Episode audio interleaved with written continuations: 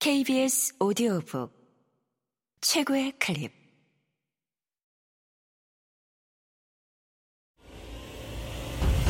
KBS 오디오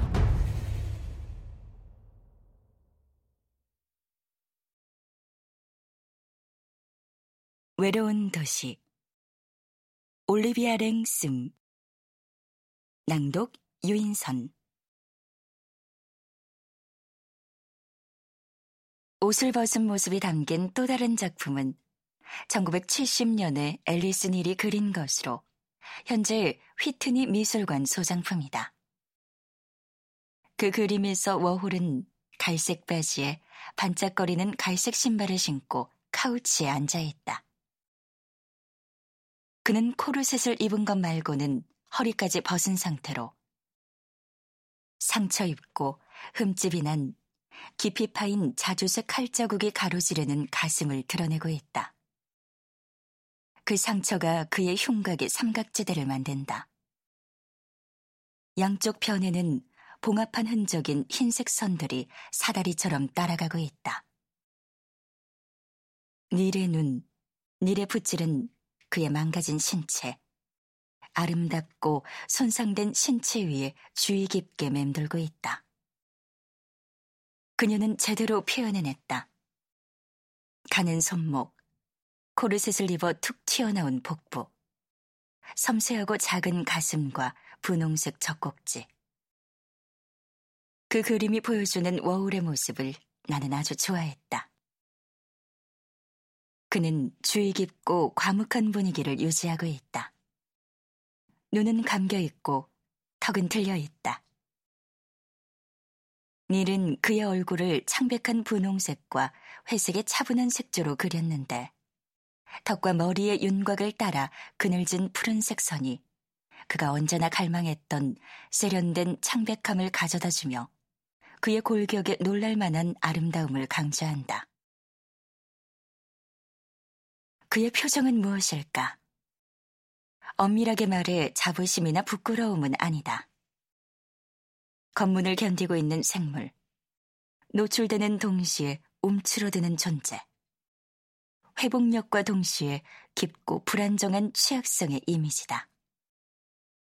그처럼 바라보는 일에 능한 사람이 다른 누군가에게 꼼꼼하게 검사받는 모습은 이상해 보인다. 그는 약간은 여자처럼 남성과 여성이 하나로 된 것처럼 보인다. 화가 말을 낸 뒤마가 그 초상화를 보고 말했다. 워홀은 수수께끼 같기도 하다. 전적으로 가짜 같고 인공적인 요소가 있다. 그러나 또한 소외된 인물 같은 고독한 면모가 있다. 고독은 공감과는 거리가 멀다고 느껴지지만 원하로위치의 일기와 클라우스 노미의 목소리처럼 워홀의 그림은 나 자신의 고독감을 가장 많이 치료해 주었다. 또한 자신이 인간이며 그렇기 때문에 욕망에 굴복하게 된다는 솔직한 선언에 담긴 잠재적인 아름다움을 느끼게 해주는 것들 중 하나였다. 고독의 고통은 은폐와 관련된다. 약점을 숨기도록, 추함을 보이지 않게 치워버리도록, 흉터를 문자 그대로 역겨운 것인 양 덮어버리도록 강요하는 감정에 관련된다. 그런데 왜 숨기는가? 결핍이, 욕망이, 만족감을 느끼지 못한 것이, 불행을 경험하는 것이 뭐가 그리 수치스러운가? 왜 끊임없이 절정에 머물러야 하는가? 세계 전반이 아니라 안으로 향하여 둘만의 단위 속에 안락하게 봉인되어야 할 이유가 무엇인가? 이상한 열매에 관한 대담에서 조 레너드는 불완전함이라는 문제에 대해 발언했다. 끝없는 친밀함의 실패가 곧 삶이 되어버리는 일에 대해, 끝없는 과오와 분리에 대해, 어쨌든 상실로 끝나게 되는 방식에 대해 이야기했다. 그녀는 말한다. 처음에 바느질은 데이비드에 대해 생각하는 방식이었어요.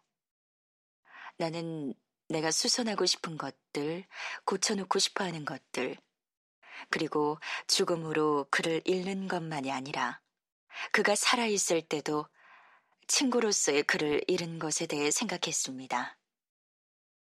얼마 뒤에는 상실 그 자체에 대해 수선이라는 실제 행위에 대해서도 생각했어요.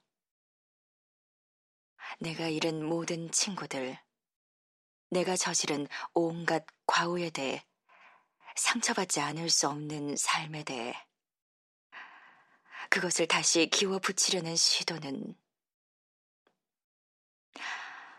이 수선 작업은 실제 상처는 하나도 고쳐주지 못하겠지만 내게는 뭔가를 주었습니다. 그것은 어쩌면 그저 시간뿐이었는지도 모르고 바느질의 리듬이었는지도 모르겠어요. 과거의 어떤 것도 바꿀 능력이 없었고, 내가 사랑하는 세상을 떠난 이들 그 누구도 도로 데려올 수는 없었어요. 그렇지만 내 사랑과 상실을 절제되고 꾸준한 방식으로 체험할 수는 있었습니다. 기억할 수는 있었어요.